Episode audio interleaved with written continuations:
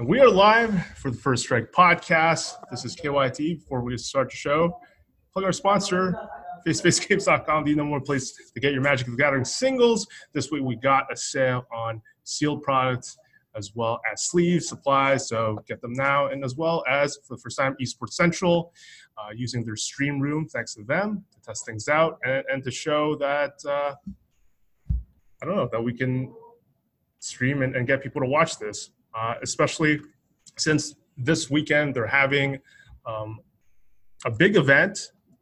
And I'm going to show it on, on the screen now. Hopefully it works. They're doing a whole day of uh, Hearthstone, Shadowverse, MTG Arena, and you can go to esportscentral.com, I believe, uh, .ca rather, to, to find out more information.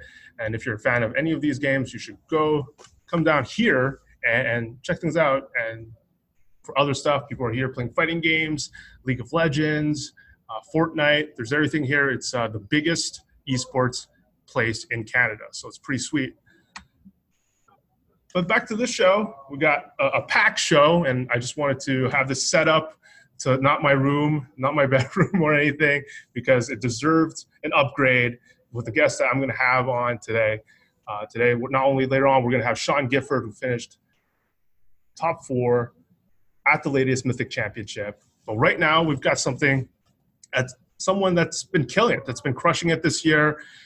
A Canadian, someone that's uh, currently lives in Canada that I've never heard of, uh, which shocks me because I try to keep tabs on everyone good on in Canadian Magic. I mean, Sean Dolly skipped my radar a bit, and I found out you know, he was he was the best player west of North York, as as Elliot would later inform me. Now we got Dom Harvey crushing it, top of the SCG leaderboard. Just won the latest SCG with Mono Green Tron, just absolutely killing it. And so I'm really excited and really happy to have him on the show. So welcome to the show, Dom. Thank you. I appreciate it. And in your defense, I haven't been in Canada for that long. And usually, if I'm going to Magic tournaments, it's in the US. So I'm not even here to be winning at Magic uh, in my own country. But uh, it's, it's good to be here. I didn't realize Sean was going to be on this episode as well. So I'm not even the most illustrious guest on my own episode. But I'll no, take no, it. no. He's not coming. He's not coming. Any excuse to be here.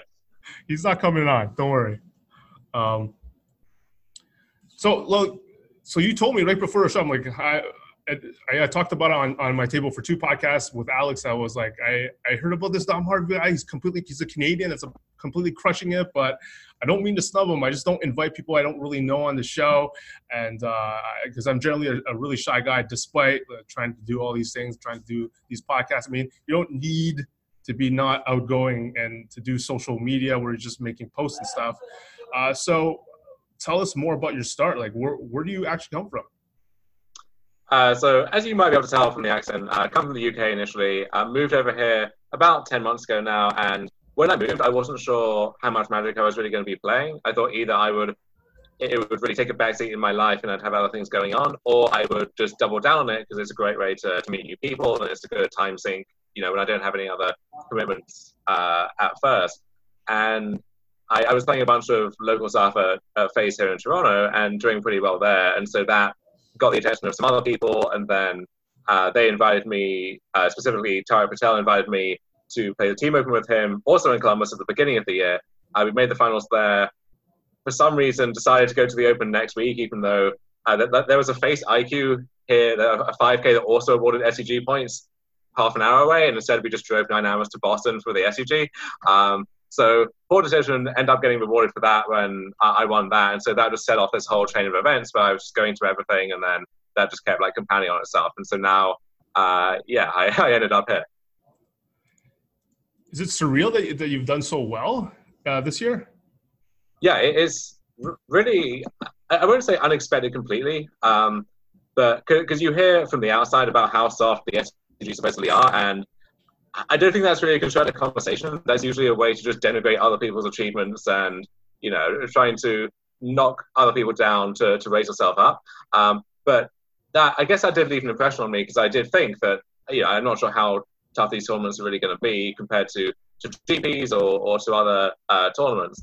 And I guess now that I'm doing well at them, I want to turn around and say that actually they're the toughest tournaments in the land. And, you know, winning those is a real sign of your uh, skill as a player. But um, it's you understand the game is a oh, the magic is a game with a lot of variance involved and that people do go on these seemingly inexplicable runs or heaters where it seems like they just are unstoppable for a period and then that drops off and it seems like they can't win a match for a few months. So i've had both sides of that over the past uh, yeah, eight months doing all of this but um, yeah I, I don't i didn't expect to be here just in this position at all with this level of success and it's i'm still trying to process it and wrap my head around it so where, where are you now in terms of uh, your your mythic championship uh, aspirations? Do you have do you have any?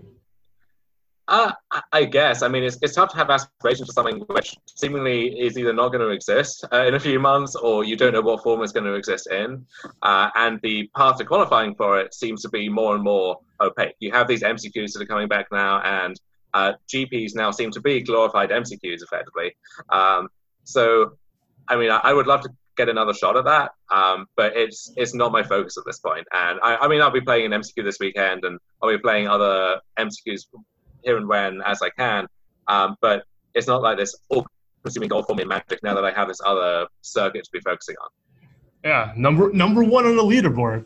Uh, so so let's get get down to the deck you played uh, this past weekend. Uh, have you been playing mono green Tron a lot before, or was this uh, fairly last week, last minute type of decision? Uh, so I played Tron in exactly one tournament, and that was a GP in Barcelona actually last year, where I was out of the tournament very quickly, got to go and explore the city, which is fine because Barcelona is my favorite city in the world, uh, but would have preferred to at least get a few wins under my belt first. Uh, so that experience was not too encouraging, but going into this weekend, it just seemed like the deck was very well positioned. No one was talking about it, nobody was prepared for it, and you could kind of understand that given the assumptions they were making. Like if you think the deck is fundamentally just untenable against Hogak, then you, you have to look elsewhere because that's that's a litmus test for the format at the moment. Uh, but I thought that matchup was salvageable or at least fairly close. Um, and once you lock that in, everything else just kind of falls into place. Like you look at all of the other decks that people are playing, basically, the only tough one is uh, Burn or I guess Mono Red Phoenix. But everything else, you look at Jund, Blue White, Urza, all of these other things that people are picking, Eldrazi Tron, all of these decks that are increasing popularity at the moment, Tron just crushes all of them. And th- th- those good matchups anyway. They can, they, they do have counterplay. So against Jund, for instance, if they have a bunch of trophies and fulminator mages and, and other ways to interact with you, maybe Collector Ouphe, stuff like that, then that can be a difficult matchup. But people just aren't playing their cards at the moment. Uh, and in part, that's because you have to devote so much sideboard space to Hogak and the graveyard decks uh, that you just don't have room. And it's it's easy to imagine someone sitting down on Friday night before the tournament thinking, I need room for this this fourth Leyline in the Void or this this additional rest in peace, Narspa or whatever, and cutting their their Stony Silence or their Damping Sphere just because what are those cards even targeting right now, other than Tron, which is maybe three or four, uh, three or four percent of the format. Um, so just looking at that, it felt like this was a good weekend for Tron to take people completely by surprise. Uh, and so when I saw how well uh, Thoralf Severin was doing, who would end up winning the whole thing in Barcelona, uh, and Christian Hauck and a few other people on day one, that that put my mind at ease. Actually, maybe I, I was onto something here, and we were on the same page. All right, I'm, just, I'm going to go to to our uh, local. Well, I, I mean, former best modern player on the cast, Jonathan Zhang. How's it going? Um, what, what do you think of what uh, Dom just said about uh, Mono Green his choice of how, how it lined up great for him? Honestly, I wasn't really too high on it at first. Like, if you if you recall here, our conversation with like Alex Hain, maybe like a week before the um the PT here, like um, my thesis was that like yeah, Hogak's gonna be good. Um, I don't think it was gonna be a secret even before the um, canister run, the 12 hour run here. I think that obviously like propelled it, like added like a few percentage points, like um, with just with that visibility, right? But like we talked to Alex, like I wasn't really high. He, he was on Tron. I wasn't really high on Tron, but I was high on like Valakut and, and Big Mana in general. Like I, I agree with most of what uh, Dom said, and uh, Big Mana that can deal with uh, Hogak and like Dredge and like all these like human, all these like other decks. Because I think Big Mana is, uh, I think theoretically is favored in all the other top matchups or like a lot of the top matchups. So if you can have a big mana deck that can crush other big mana as well as um, uh, salvage a 40 60 or 45 60 uh, 55 matchup with um, Hogak, that was like my, my starting point. So I, I do like the um, the the line of thinking here. Tangrams, the friend of the podcast, um, also uh, top aided the uh, the online um, uh, PTQ with um, four Leyline um, Tron as well. So it's nice to see like a few of the uh, top uh, online and like paper ringers uh, get arrive at the same conclusion. So like I personally would have gone with Valakut with like similar um, configuration in like beating uh, Hogak, but I can't like really can't complain with like the Tron choice and how it given the how it did very well this weekend. Yeah, there was uh, in the top 16 at the Open this weekend. There was a Breach Valakut list that looked really impressive to me, and I, I, would tinker with some of the numbers there, but just that that choice seemed pretty inspired uh, because you're fast enough to race Hogak and race some of the other decks. You're naturally good against things like Jund and Eldrazi Tron still, uh, but also you you have these better sideboard options maybe, uh, which let you kind of bob and weave around the other big mana decks. So yeah, I think that's just a good place to be in general. I don't think Amulet is that good right now, but Dilks was still crushing with it for most of the tournament anyway, so maybe that's worth another look. So I think that's that family of decks is a pretty good spot to be in at the moment.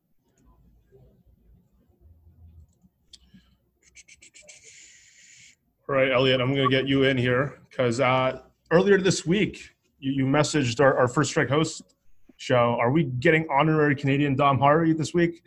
I don't know if he built his Tron list or someone else did, but it's big brain. I played in the MCQ yesterday, lost my last round of the mirror to miss cash, ended up 4 1 against Hogak between the MCQ and two leagues with it. So, so the floor is yours to ask, to ask the man any questions you may have. Yeah, so I ended up playing the list that you'd posted on the Team Nova Patreon, uh, which was an earlier iteration that included Karn the Great Creator. Um, and the reason I called it Big Brain is because for those who are watching the PT coverage this weekend, you'll remember that uh, one of the big news stories, especially revolving around Thoralf Severin and the German players who were playing No Karn the Great Creator, was that you know it's genius of them to cut this this very obvious powerful Tron card and favor to free up uh, sideboard slots for Leyline of the Void. And what Dom's initial list ended up having was both Karn the Great Creator and Leyline of the Void. I think they're in the sideboard there was like two nature's claims and uh, some dismembers, and that, those were the only cards you would reasonably board in ever. The rest of the cards were either Leyline of the Voids for for Hogak or um, the artifact package for Karn the Great Creator, and uh, that was something that like, I was really interested in, and like as you know, I I'd kind of decided I was looking to play Tron because of how well it was doing at the Pro Tour, um, and seeing that kind of like sold me on it. So I, actually didn't know when I had played the event and sent that message to to Kara and our, our host chat that Dom had ended up cutting Karn the Great Creator. So I was I was really shocked by that when I ended up learning it, and I'm curious what your rationale behind that is because in those five matches I played against Hogak, I think the best card in my deck was the Ensnaring Bridge in my sideboard. So, you know, like obviously you beat Hogak in the tournament. Like how, how did you do it without Ensnaring Bridge? You just don't have time. I found. Yeah, uh, that was a fairly late decision for me. So when I was putting out the call to borrow Karn to the deck, I asked to borrow a list that had the Karn the Great Creator in it uh, and that whole package. Uh, ended up cutting it fairly late on Friday night. wasn't sh- uh, completely sure about the decision, but basically my reasoning was that Tron doesn't tend to sideboard a lot, but the sideboard cards that does have a fairly high impact, and you often want to draw them in the matchup. Uh, so even stuff like Dismember or Nature's Claim or, or Veil of Summer, which I had and which really overperformed for me, they seem fairly innocuous, but when you draw them, I found they have a really big impact on those games. And Karn eating up half of your sideboard was just too big a cost to bear, I think. And and Karn obviously is a great card, um, but this deck is also not that great at defending it. So I I love to bag on Eldrazi Tron, but the one benefit of that over Classic Tron, I think, is that you know you have like more Walking Ballistas, more Matter Reshapers. You you can play something into a Karn and defend it for a turn, and then uh, snap the window uh, shut. Whereas in this deck, often, uh, from what I heard from other Tron players who are more experienced, you would play Karn, you would minus it, you would get whatever your target was, and then Karn would just die. So it was basically a four mana wish, uh, and that, that just didn't seem uh, reliable enough. And I think against Hogak in particular, yeah, Karn being able to fetch either Tormod's Crypt or a Ensnaring Bridge is, is a big deal. Uh, but main deck Assassin's Trophy is becoming stock these days, so that doesn't even permanently lock them out.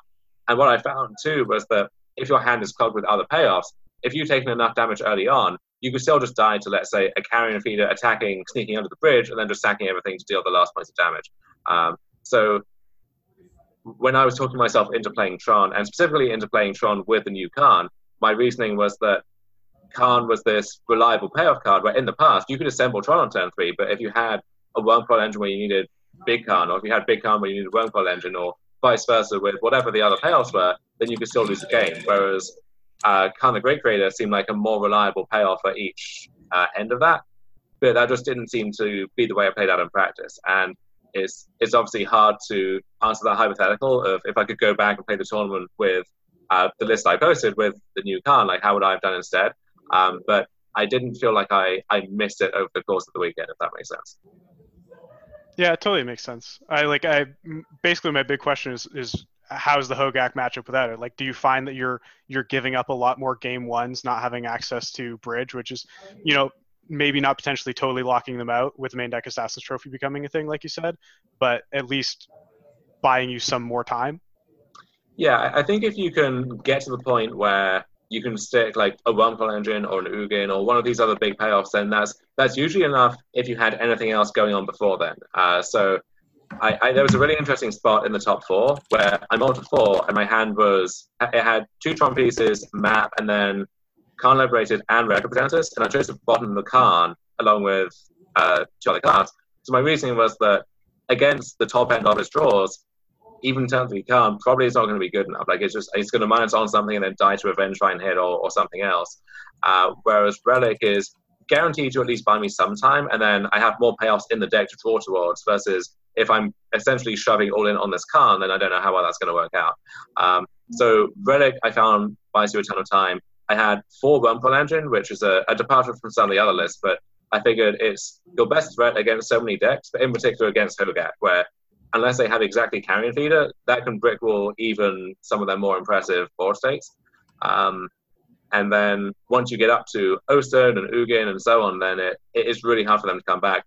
What I think I would have liked is either a Bojuka Bog or a Scavenger Grounds somewhere in the 75, because it, it, would often come up that I would have a window to do something and I'd have a redundant map or Sylvan Scrying, and just being able to lock out their graveyard would be one crucial step towards locking the game up, and I just wasn't able to do that. Um, so, and in addition, Leyline was not actually that good against them in my experience. Um, as I said, main deck trophies becoming stock. They're all boarding in more trophies, Force of Vigor, Nature's Claim. So it's hard to keep a leyline on the board. And if your seven is is pretty dodgy, but it has a leyline, there's no guarantee that that's going to win the game by itself. And then even if you stick it, one thing I didn't appreciate until playing against it in the tournament was that Satyr Wayfinder is actually very good against leyline, and on the face of it, it, there's no reason why that would be true, right? It's just a one-one is going to mill four cards. That doesn't seem that impressive. But the main way that they beat you when you have a ley line is just by hard cutting Vengevine on time. And Wayfinder makes it that so much more consistent. Um, and that's how I lost second game of the finals. Like I was a game up, saw a decent hand or two ley lines and thought I might have it sewn up. Um, but then I just missed on Tron for a few turns. He Wayfinded into the second green source for leyline on, uh, for Vengevine on turn four, and I just died in a few uh, a few turns later. So um, I I think going forward, maybe one of those lands and a mixture of surgical extraction or ravenous trap might be the way to go. Um, you could also look at Tormod's Crypt or Cage because you can stirrings for them, but those run into the same problems that you have with Leyline, where just anything that's sitting on the board, they uh, especially Tormod's Crypt, they can play around that a lot of the time, and then even if they can't, they can blow it up at the right moment, and then you're you're left defenseless. So that that might be the change I'd make. But I think the Hogak matchup is fine-ish. If I expected a field full of Hogak, I would probably play something else, either just Hogak itself with main deck ley lines, or Urza, or one of these decks which is better positioned there. Um, but my reasoning was if I can make the match at least close, maybe I'll go like 2 1 or 2 2 against it. And then if I'm sweeping up everything else, that's still a fine spot to be in. That's really interesting because, uh, like, going forward from you know, I played 19 matches with the deck total. I played two leagues in the MCQ, and after after my results, I I almost felt like playing the deck because of Hogak. I felt like I was winning a lot, but definitely these adjustments that they've made, it's certainly sketchier going forward. But it's it's my first choice uh, for an MCQ I have this next weekend, so um, you know I, am looking forward to seeing how other people iterate on it. I, I know that. Uh, you've posted an updated sideboard guide in the Nova Discord, so if people are looking for that, I'm sure they can go there. Um, pay their three dollars to Rudy Briksza and, and get that information. Yeah, and the thing that planted that seed for me initially was uh, when we won the team open in Pittsburgh. One of the teams we played against had a Trondike on their team in, in the same seed as me, and when he, he led on like Tronland into map, I thought, okay, this seemed like a pretty good matchup. And even with that build of the deck, that was a lot better because you have the the Altar of Dementia combo and you can you can kill them a lot faster outside of combat. It still felt surprisingly difficult. Like my my hand in game one was not that great. He just had turn through Tron with the relic and I died. Uh, and then post board he had leyline and I my resources were really stretched thin between trying to like find a wisp for the leyline and just doing anything in the game so that I wouldn't just die to a turn five uh, Ugin or Ulamog or something. Um, so that showed me that my assumptions about that matchup might be incorrect. And so once again, like once that domino fell down, all the rest followed after that. John, uh, John, any any last thoughts? Has this uh, stuff affected how how you would approach uh, any upcoming MCQ? Because I know you suffered uh, from an enormous dose of uh, FOMO. So uh, after watching MC, seeing other people battle, feeling like you could crush them with with your experience and knowledge. So where, where's your brain at? Boy, I tell you, like I, I, liked watching the these great players incorporate these great cards from the new new sets, but I wish I was there to turn one people and that like shove some Allosaurus riders down their throat. But um, that's neither here or there. Um, I think Hogak's going to be it's probably it's probably just gonna get banned in the August twenty eighth BNR, and until then, like I, I, just think that it just like looks really bad on them if the emergency ban the next week and all that. So my expectation is that um, Hogarth's just going to be there um, for the next month or so. And you, like if you are playing in any Comp REL events, whether it's an MCQ or Grand Prix Vegas or Grand Prix Minneapolis or any Star City Games events, you you gotta accept it and you gotta have a real plan for it. Uh, now, in paper, I, I, I don't want people to get a distorted view on uh, Hogak's uh, metagame share because one, Pro Tour field's always going to be a bit more spiky and a bit more um, focused and like just pe- people are have been asking me like can you main deck leyline and you just simply can't do that like that's simply not acceptable in a in, in a in a field that's open and that doesn't have open deck lists however i still expect like hogak to be like 10 15 percent uh, maybe a bit more um, in, in terms of the, any Grand Prix field, uh, fields. Uh, for example, like the Grand Prix Vegas uh, in like few weeks, or the um, uh, MCQ that I'll be going to this weekend. I, I expect fully expect that to be 10, 15 uh, percent. But it's still modern, and it's going to be very flat after Hogak. Like if you look at past the 20% uh, mark, uh, market share that Hogak had, everything was like 10%, 9%, 8%, 9%. So yeah, my my advice is like play like play like a really fast combo, like um, you know Cheerios, uh, Storm, Infect, Allosaurus Rider, or uh, play a big mana deck that can trump other like mid-range decks or like decks like Human that can also trump other big mana strategies like Valakut with a like a distinct plan for Hogak because this is kind of like uh, Eldrazi Winter. In my opinion, it's not as bad as Eldrazi Winter since like it, it folds to or it, it's weak to a very common form of hate, unlike Eldrazi, which pretty much was like you know live like faster combo living end or like ensnaring bridge. So have have like a real plan against them and play like a proactive deck. So big mana or combo, that's where I'm at.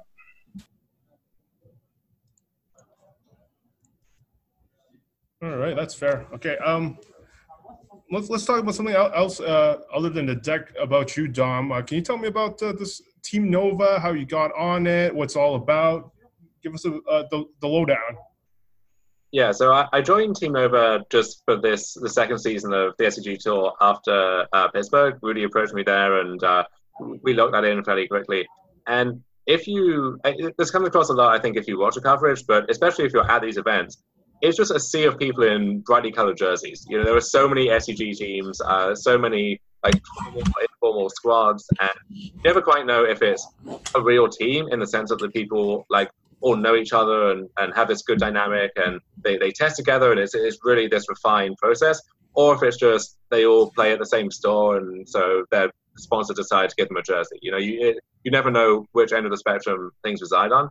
And for a lot of the major teams i think i, I think it's safe to say that nova and lettersbox are the two big teams on the tour at this point. Um, there is this there's this friendly rivalry i will say. I mean we all there's a lot of drama on the SCG tour, uh, that you, uh, uh, which you can kind of follow from afar on Twitter if you like. But Yeah. people people get along and are fine with each other. Um, but it does create this interesting sense of like camaraderie, where, where there is now this extra stakes, if you like, of like you see them doing well at an event and you're cheering for something higher than yourself. It's not just hoping that a friend wins their match. It's like you're all part of this higher purpose, if you like. So that's as someone who is not really a sports guy, like I didn't follow that extensively. Now that I'm on a, a team of sorts, is you, you get into that that tribal mindset a little bit more. You can understand how that fandom comes together. So, so who are some of the members on, on, the team? Uh, so there's uh, see, I'm going to put out the list because if I try and do it from memory, I'm going to forget someone, and then that's that's that's not going to be good. Uh, so I'll, I'll do that now while I'm filling the dead air here. Um, but there's so there's there's me, there's Drake Sasser, Harlan Firer, Aaron Barich, um, Ali Warfield, uh, Jess Estephan, MPL members joining us for the season. Is a little hard for her to make it out for events living in Australia, but uh, you know we're, we're hoping that she can uh, come to the side of, of things at some point.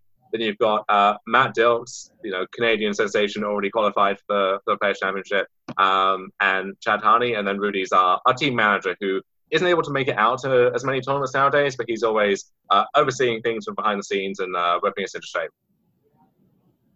Uh, so, how how's did the team work on, on this deck with you for, for this last one? I, I think so. When, when it comes to modern in particular, we mostly kind of do our own thing. So uh, Dilks has been playing Amulet for years, uh, ventured into Eldrazi Tron, and you know he's he's trying out some other things. Harlan has back to back to back top eights with this Urza deck now, so he's been swearing by that, and I'm gonna have to try that out myself because it's, it's hard to argue with his results. Um, and then like Drake has been playing Phoenix forever. Uh, Aaron is maybe the, if not one of the best infect players in the entire world. So everyone kind of has their own thing that they do, and so it's not like we really collaborate on deck selection in that sense. But if you're interested in, in playing Urza or you're interested in playing Infect, then we have the best people that you can ask for uh, to, to go to for advice. That's pretty sweet. That's pretty sweet. Um, well, going back to the beginning, you said the first person you teamed with was was Tarek Patel. Yeah. Where, where's he? Is he on any team? He, he was doing well. He was on a run himself, I think, earlier this year. Yeah. Well, well, the stakes were higher in season one for Tarek because he was starting his residency, his medical residency down in Florida. So that's where he's at now, working these 80, 90 hour weeks. No real time so he'll be hopping up to the East Coast for, for opens. So he really had to qualify then or, or not at all. And, and sadly, both of us missed. Uh, but I, I get the second shot at it now, and I'm, trying to make the most of it. So what's next with you, Dom? What's the upcoming SCG that you, that you have to head to and crush?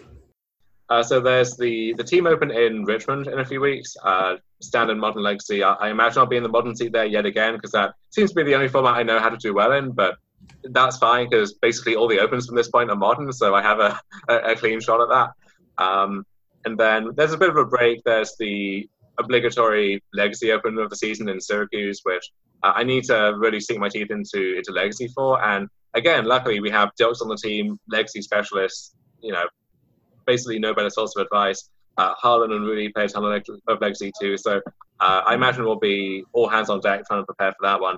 Um, and then it's you know there's modern regionals, a few modern opens, and then the invitational, and hopefully for me uh, the Players Championship in December. Sweet man, it's a lot, lot, lots of stuff to look forward to. Lots of things at stake for you. Um, any questions for Dom, guys? Any other that you have, John?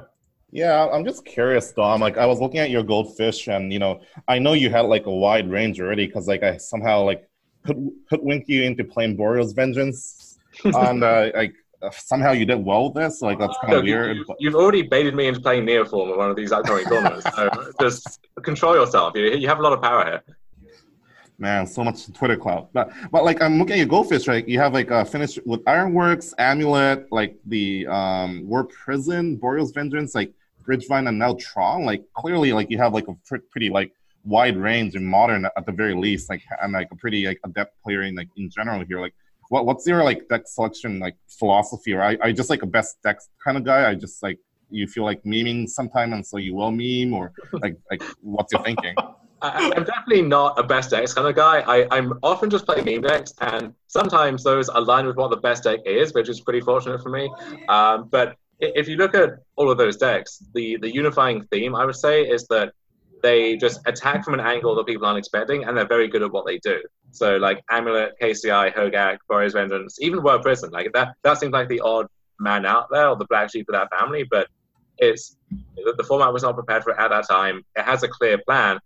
It's proactive in the sense that it still takes 20 turns to win, maybe, but it locks the game up on turn four or five, where you just find the one thing that your opponent can't answer, and you have a bunch of ways to find that and, and lock the game up. Uh, what you won't see on that list is stuff like you know Jund, Jeskai, Blue White. Um, not that I have some like ideological stance against those decks. It's just that those aren't really my style, at least anymore. Like back in 2006 or whatever, I was that guy at your LGS who would just play control every week, and even when it was bad, just find an excuse to play it regardless. But now it's kind of flipped around. I'm I'm the combo guy, and that's that's my thing. That's my shtick. Um, so that that seems to be my specialty. But I'm definitely open to moving back to like if I think Jund is the best deck for a tournament, I will try Jund because you know I, I need to have that as part of my range. Uh, fair enough. Begrudgingly, begrudgingly. Man, Dom, Dom, do you actually listen to John? Like, how much you listen? Because, like, uh, we, I, well, I, I didn't say that on the stream. I muted myself. Um, I, I was saying, I was asking Dom, like, how much does he listen to John? It sounds like uh, there's some there's some bit of credit that you're giving to John, and I'm I'm only asking this because Elliot had an all access all access Cabal pass, and he thought about rescinding it. So, um, yeah, I, I think it's it's more of like we're mutual hype men for each other at this point. Um, but he does get in my ear sometimes, like, "Hey, I, I just five out a league with Neoform. I five out a league with Goryo's Vengeance, and I just take the bait because I, I have no self control." Elliot, are you back on the Cabal train? What's going on, man? Look, there's still a lot of chatting going on in the Bring the Light Scape Shift group chat. Uh, not a lot of it at this point is for is for Bring the Light, but I mean, John keeps like posting these Allosaurus Rider like five O's, and I just I don't want to go there. I don't want to get involved again. My heart can't handle it. Maybe maybe if John registered like Thoughtseize for a tournament, then like I'd then I'd know that like this deck's got to be the real deal. But any deck that's like trying to win on turn three in John's hands is just got to be garbage. No one fall for it. I mean, if, if the format becomes Tron versus Hogak, and I played my small part in that, then what better deck than Neoform, you know? Yeah, two small things here. I will say that it, it seems like a meme, but if you look at the top decks in, in, in at the uh, Bar- Bar- Barcelona, like most of the decks are very good, are very weak against like Neoform. Like you can you can outrace it, and there's like very little like Grafdigger's Cages now that people have to move to hard, hard hate, like Leyline of the Void, for example.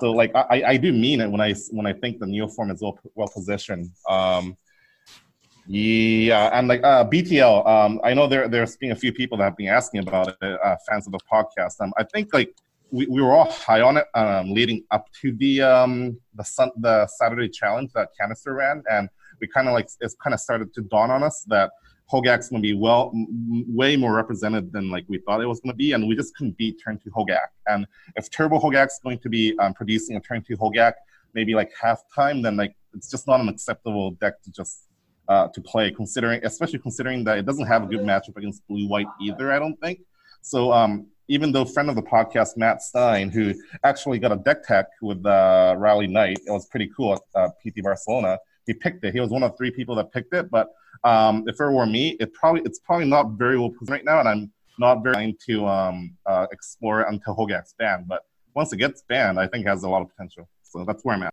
Yeah, I, I, hope the format soon moves back to a point where that deck is good because it's super sweet and it's, it's basically just for it in modern. You can just put whatever you want into it and, and come up with a, a rationalization for why it's a, a smart choice. Um, but yeah, right now I don't think it's the time. I like if it is depressing that the next few weeks of like there's there's an open and a GP and a, a whole bunch of MCQs that will just be swallowed up by the Hogak menace before it gets banned. Um, but that's that's the world we live in, and you, you have to adjust to that. Andy, Andy, you've been you've been a uh, staunch opponent, I guess, to John's idea. So, so how do you feel right now? So J- John looks at all the top decks and goes, "Wow, look at all these good decks that are bad against uh, my bad deck." and like the thing that I understand is like, oh, maybe these decks aren't that good against your deck, but your deck's not that good. I do think uh, it's possible that the deck could break out, but I don't think so. Like, there's not even any hate being played for, and it still ain't breaking out yet. So that's kind of why I think that it's just not quite good enough. It's like the Griselbrand before, where it's like super fast. It might be good in a metagame, but the deck's not as consistent as it needs to be. That's fair. I mean, Um, I, I will say that one deck that gets a lot better with the London Mulligan under the same principle is Goryo's Vengeance. So I don't know, we might have to revisit that old flame again. At least that one plays Faithless Looting, which is like an inherently powerful card, and not Chancellor of the Tangle. I mean, you could you could just play both and then discard your chances to your looting. Yeah, that, that's a combo, right? Yeah, I don't Right. need these anymore. Wow, reveal two Chancellor of the Tangles, Manamorphose, cast two Faith Lootings? That's busted. Bring back Arclight Phoenix?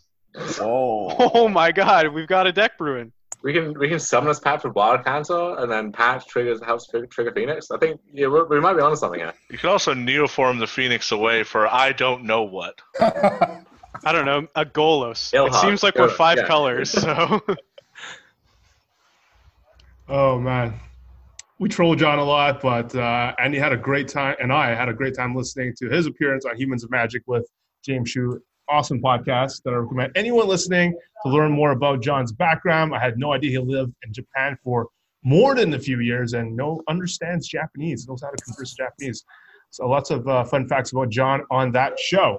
Uh, with that said, Dom, any last uh, words? Anybody want to thank, plug? Uh, floor's all yours, my man. Uh, so obviously, team over Discord, hop in there, get all of the latest cutting edge technology and memes and you know everything else besides. No, I don't really have anyone else specific to plug. I mean, I'm very thankful to everyone here in Toronto who has kind of enabled and supported me throughout this entire process, and all the people just like, including people I've never met before, just random Twitter folk who have been really supportive. Um, and you know, that's to, me, that's one of the best parts of this whole experience. Like, it's not just winning a tournament; it's the reaction to you winning a tournament. Uh, so that's always been pretty heartening. But yeah, I mean, if there are any final questions for me, I'll, I'll happily take anything there from the floor. so I'll say we've kind of been lobbing them up to you. You know, you won a tournament, we're here to pat you on the back, let you Yeah. tell your story. I want to know, you can make some enemies with this answer. Should Hogak be emergency banned? Yes, I mean, I, I would emergency ban it. Um, it's, it's just such a bad look when you've scheduled a whole bunch of modern tournaments for the next month, specifically this month, and this is the one time where you don't have a window to fix your early mistake and ban Hogak. Um, so there, there's definitely a cost to emergency banning things just on principle, like it sets bad expectations and precedent and so on. But you just have to do it. I think like there's it's this is a mistake that they brought on themselves by not banning Hogak instead of Bridge, and I, I kind of agree with you know friend of the show and occasional host Brian Gottlieb saying that banning Bridge might actually make the deck better like, in the abstract and also for its positioning in the format. Because you would get a ton of clunky hands before where you would just have like a, an altar and a bridge and then like a Gravecrawler and a Bloodghast or something, and it was just it was garbage, right? You just couldn't keep any of that. Whereas now the deck, all the pieces fit together a little more coherently, and you don't have this extra angle of attack, which made the deck a lot better. But the, the main plan of the deck is even scarier now somehow. Um, so yeah, I, I- I would just ban the deck. I it's not a great situation. There's no good decision here, but that's clearly the best one in my view. Makes a lot of sense. Uh, and with that, Dom, thank you so much for coming on. I, I hope we get you on another time soon. I get, I get to cross you your name off the list of the people that best player I have yet best Canadian player I have yet to talk to. Sean Dollywall, Dom Harvey, done, and hope for, for you to come back. Uh, so good luck on continuing to crush the SCG circuit. Thanks, man. Thanks for having me. All right, that was Dom Harvey with just one most recent SCG Open. I will try to get Sean Gifford on right now. And uh, I mean, Andy, can you ramble uh, a bit? Oh, I got some rambling to do. I was just thinking about how you mentioned like the best Canadian not uh, yet been on the show. It's like uh, reminded me of the old uh, the old days when we would always like talk about the best Canadian who hasn't like qualified for a pro tour yet. I wonder who the current best Canadian not not to have been on the show is. I mean, I think it's got to be Phil, Unofficially, Hayne, Phil, Phil, Phil Sams. Phil Sams. Well, he, he doesn't want to be on the show. We invite him constantly. He won't come on. That's not true. Um, but it, but yeah, it was just it was a thing back then. I mean, it's fun. It's it's the reason why, despite John not liking it as much as we do, shows like First Take Dwell. People love to debate who's the best player on the NBA, who's the best quarterback in in the NFL, and they could debate it every day and still get ratings. Like people doesn't get tired. My favorite is everyone's like Tom Brady's the best quarterback, but but uh, holy, but Aaron Rodgers, he's the best quarterback. yeah. like they just say it a little different, but they mean the same thing, and they constantly do that kind of stuff. They're like, "Well, he's got the best arm in football," and like he's got the best uh, play calling in football for quarterback. They just like call it different things, and they do the same thing in the NBA. Like Kevin Durant's like top five in the NBA. They're like, he's the best pure scorer of all time. they just say that. What, kind what's a pure scorer? Means they are really good at scoring. They just suck at everything else. Yeah, it's they're pure, dude. Nice. I want to know who has the best basketball IQ that's not named LeBron James. It's LeBron James. Okay. Probably one of the smartest basketball players ever. All right, now that now I'm on roll and I think I have this set up figured out, I can I can finally do do my usual hyped intro. So, coming on this show now is someone that I've known for at least nine years. Someone contributed to ManaDeprived.com when I first started, it, and his column was called his it's a play on his name. I don't even think he even remembers, but it was called Gifts Ungiven. And then he also made one of the most popular articles, most read, most linked to articles of all time. I keep telling him like every year, messaging him, hey, did you know that it's still like in my top five? How to play MTGO while being a cheapskate. So people people are looking to play on the cheapo. They Google how to play for cheap MTGO, and this guy this guy's article is at the top of the list. He just top four the most recent Mythic Championship. He's also someone that you know, whereas John Stern is known for uh, putting in prep like Peyton Manning, whereas um, even Arjon, Arjon right here, a final nub, crunches some numbers, looks at the meta game really quick, but no one does it like this man because at one point there, there was a website that scanned or, or had some bots, I'll ask them that, that looked at all the MTGO replays to figure out what everyone was playing and all the matchup percentages.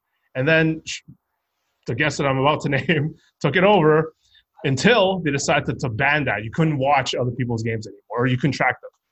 So without further ado, this is my man. Now, hopefully his mic is working. Sean Gifford, welcome to the First Strike podcast. Hello, hello, hello. Does my mic work? Can you hear me? Yeah, yeah. Excellent. So glad to be on the podcast. Thanks for having me.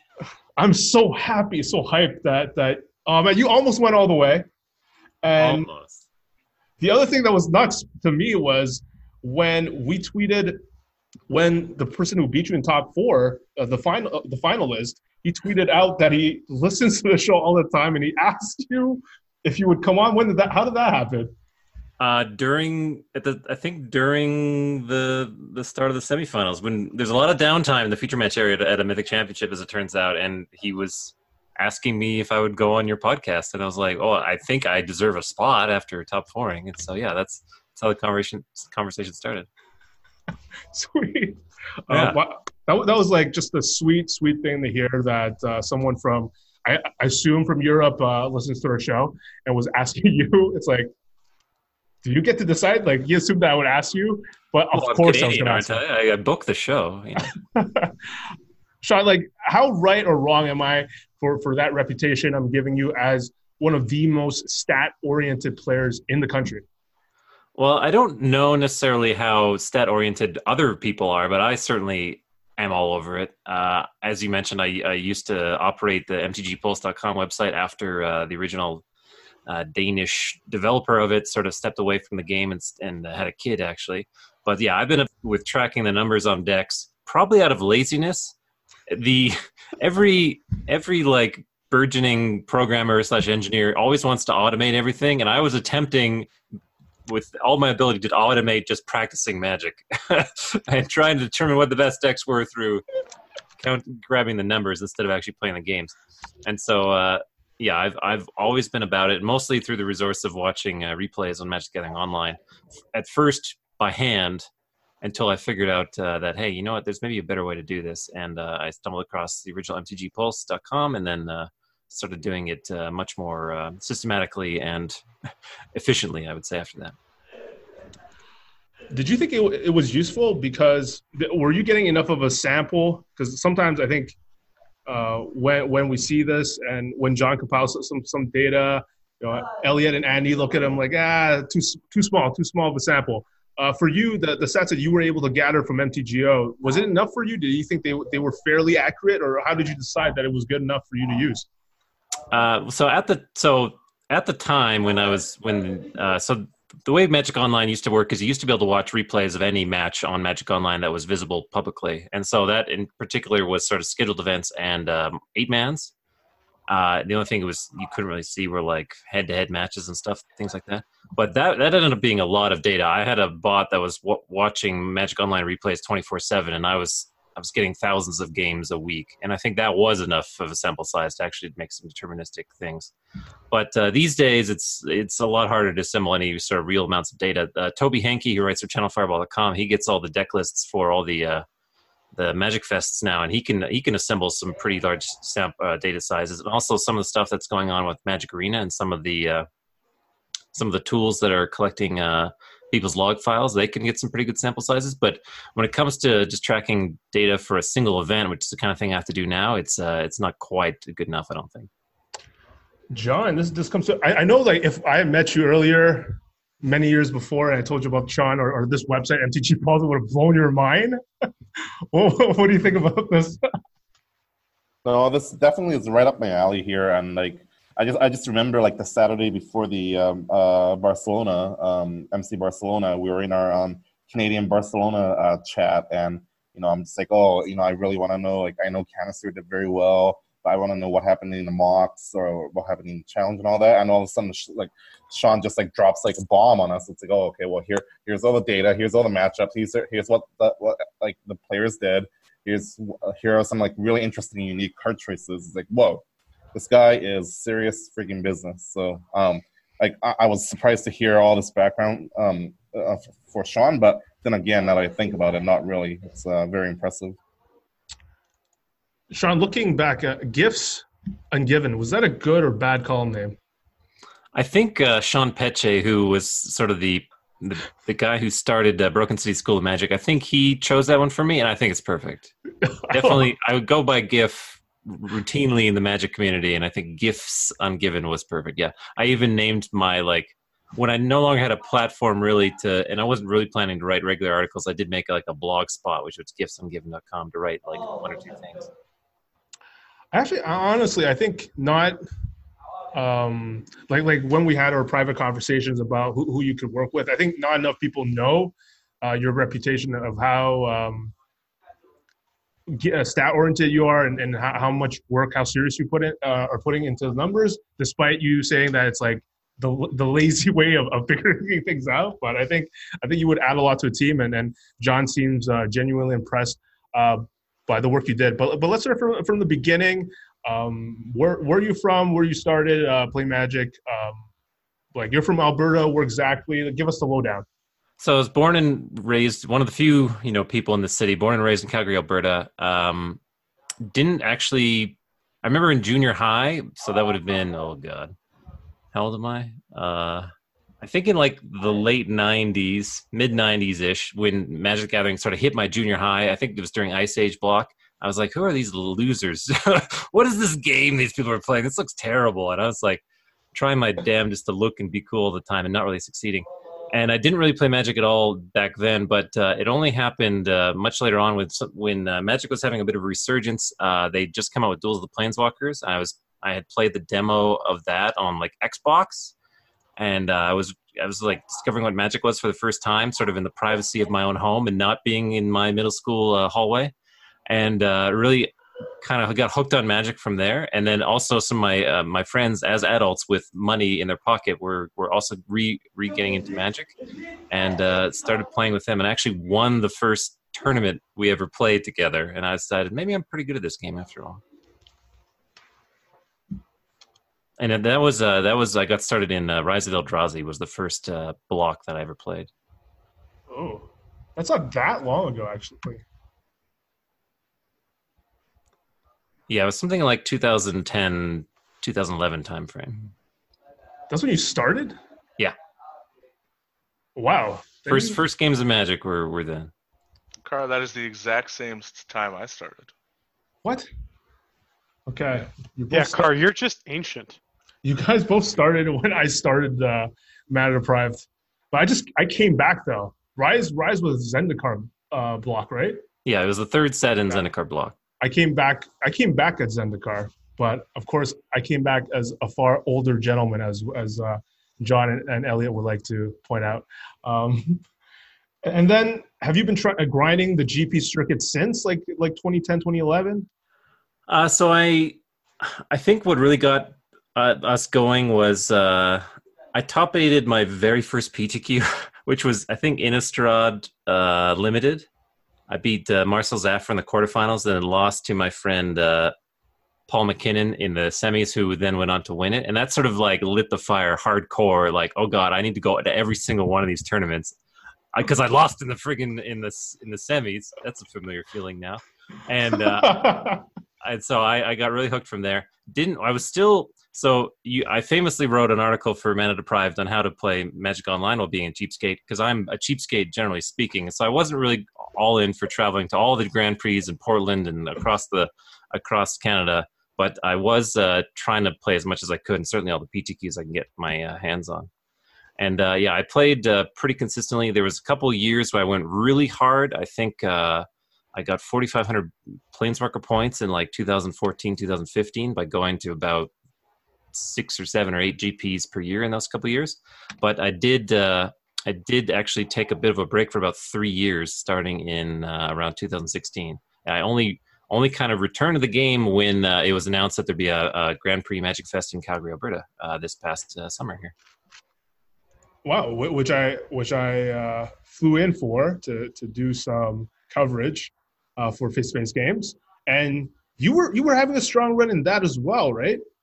I, I did okay. I uh, it's really hard to play Grand Prix without buys. You guys, anyone out there who wants to play in a Grand Prix, make sure you have buys that first time. And it's it's really obnoxious to get buys if you haven't been playing for a couple years. But yeah, I lost the first round of, of Magic Fest Calgary. Uh, was able to sort of recoup, recover, and I ended up going 11-4. I think that was what I ended up with. But yeah, uh, they play with buys basically. That's my my lesson there. But yeah, I did okay in that tournament. I uh, I played Izzet Phoenix after sort of stumbling across various decks that I could try out. How did you finish again? 11-4 i think and i had the worst tiebreakers at that record i ended up like 46th or something i ended up like an entire cash bracket lower because of my i think i started the tournament at one and two and and rattled off like i don't know nine wins in a row or something stupid like that All right, so let's go. Let's fast forward to, to the MC prep. Um, I, I've heard sort of heard of the people you you were sort of working with, or in the Facebook Facebook group chat with. How did it actually go down? Did was there much teamwork going on for the constructed part of uh, the tournament? So the way I actually got hooked up with those people is I played the Sunday, no, I don't know, one of the days MCQs at at Magic Fest Calgary, and just so happened to play Sean Wall in the round three, and we had an Izzet Phoenix mirror that ended up actually going to time, and we ran out of time to kill each other, and uh, he was slightly incrementally ahead on the board, and good guy Gifford over here, I conceded to him because it was a situation where if we drew, we were both eliminated, and, and you know I, I took the high ground because I'm a nice guy. Uh, and, he ended up actually winning that MCQ. As it turns out, that was one of only three ways that he qualified for that uh, Mythic Championship Barcelona. So definitely a spew in terms of uh, global equity of invites. But I met uh, I met Sean through that process, and when I then spiked the MCQ in Alberta, he was one of the first people I contacted. After Attila and uh, and Bosu told me that they wouldn't be going early and some other stuff, I, I got a hold of Sean and uh, we we linked up. And so yeah, got got thrown into a great big uh, Facebook group with uh, Sean and in particular Daniel Goetschel, and and John uh, they're going off about uh, modern Modern Horizons Limited. We actually talked quite a bit leading up to the event. Sorry, friend of the uh, podcast, uh, Gold Ducat, by the way. Yes, Gold Cat. Okay, so how was he? Um, yeah, we, we always talk about him being going on and on about he, he's just got so many theories, modern, limited, uh, you name it. But okay, let's let's start with uh, let's start with uh, constructed. So you picked Eldrazi Tron, Etron. Um, how, how did that come about? So I wanted to. Well, first off, I had this foundation of Izzet Phoenix. So I, I kind of wanted to just play that again, run that back because I was fairly well versed in the lines and playing the deck. And that was actually the last modern deck I could had kind of played back in the day. It was a like Monastery Swiftspear Manamorphose thing in the ice deck before Phoenix was printed. So I really wanted to just play that again, but I was getting ranched. There was so much uh, graveyard hate in the format thanks to the just previously banned uh, Bridge from Below version of Hogak that I was I was getting kind of topsy turvy there, and didn't really like a lot of my matchups. I I signed up for a Mana Traders account and tried like every possible deck I could uh, get my hands on over the course of a couple weeks on Magic Online, playing leagues with all of them, and uh, wasn't still wasn't quite sure what was going on. And then I sort of read some of the articles that uh, a Tobi Henke put together. Again, uh, looking for data Tobi Henke writes articles for Channel Fireball about some of the win percentages at uh, Magic Fest, and in particular, this case, it was GP Dallas. And he identified at GP Dallas that quote unquote colorless Eldrazi had the highest win percentage across all decks against the the non uh, Hogak Bridgevine uh, field, and including I think even with Hogak included. So that was sort of like clued me in, like, hey, maybe this Etron deck's pretty good. Then I played in a Mox preliminary with Hardened Scales because why not play that deck. What? that doesn't make any sense. I thought I thought it might be relatively well positioned because I was playing some leagues with Etron and I lost to hard skills with that. I'm like, well, if I think Etron's the best deck and this deck beats what I think is the best deck, try it out. So I played Hardened Scales in the uh, yeah Galaxy Brain. Uh, Yeah, I tried sure. Hardened Scales in the Mox preliminary. Got absolutely destroyed by multiple times. Turn to Stony Silence. I'm like, where's? I thought everyone would cut all their Stony Silences. I thought the whole thing was graveyard hate. What the heck? Uh, but I still stuck it out and played every round, well, slash conceded every round of that tournament just so I could watch the replays at the, at the conclusion of the event. And I put together a little bit of spreadsheet, which again identified that Etron was a really good choice for that tournament, and uh, and sort of like started putting things together. Another kind of couple reasons that I was led toward Etron is that this tournament was different from any other in that it had open deck lists, and knowing that you can that you know if you mull to a chalice, you're going to win the game. That like that felt like a powerful tool to have in one's back pocket. To have sort of Chalice the Void or like just the ability to say, oh, I need to have Ghost Quarter at, the outset of my uh, my match. I, I thought that was pretty interesting. Obviously, Jund or like Blue Eye Control have similar. They're similar reactive decks that can have that sort of open deck lists thing, but those decks suck. So it was all about the Etron, baby. Oh man. I'll let one last thing I'll mention is I, I also another deck I wanted to play was a devoted druid deck. That's sort of my bread and butter. Uh, I got started in modern playing Birthing Pod, and I love the sort of creature combo decks. But uh, it was just I was just getting destroyed with uh, with Etron as well, or uh, with devoted uh, druid as well. Uh, what did the detective Dollywall think then of your choice? Well, clearly he also liked Etron because that's the deck he ended up locking in for the Mythic Championship. We talked about it a fair amount, and we we had a lot of discussion about uh, the Karn Wishboard slots and also uh, the the minor tweaks of our lists. I think uh, I think he convinced me to go back to Endbringer off of Ugin the Ineffable. But yeah, I think uh, he and I linked up quite a bit on that. He was he was undecided as to whether he wanted to do Etron or Hogak toward the the final uh, days there, but uh, he, he locked in Etron at the end of it. What What about the other people on your team? Like, did you come to the same seventy-five? Was it close? What about the other members of the team? So me and Sean were fairly close. I think we were about like three cards off each other. So pretty darn close, all things considered. There's also um, I want to say Patrick or Steven. One of those two uh, fellows also ended up on E Train. Also slightly different versions. Like I was the only schmuck who uh, registered main deck Warping Wail. Uh, and then I think I was also the only guy who went for both Wurmcoil and Mystic Forge in the sideboard because I was like, you know what, guys? I, I was in that Mox prelim. Jund was all over the place. It's going to be the Jund Pro Tour. look out, boys! But it turned out to be the Hogak Pro Tour. Not for me, at least. I so yeah, that that was, but we were all fairly close. I think almost all of us cut the uh, Crucible Worlds, realizing that it doesn't really do enough uh, in most circumstances, and it's not really a very worthy target for Karn wishing for because you've already got four mana. What do you need this Crucible for? But uh, yeah, I think overall the team was fairly divided, and that's always going to happen basically in modern, Right. unless there's a deck as insanely good as like Hogak or Eldrazi Winter.